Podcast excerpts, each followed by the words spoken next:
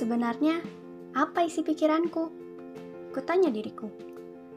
Seperti ada yang lupa, seperti sedang mencari sesuatu yang tak juga ditemukan.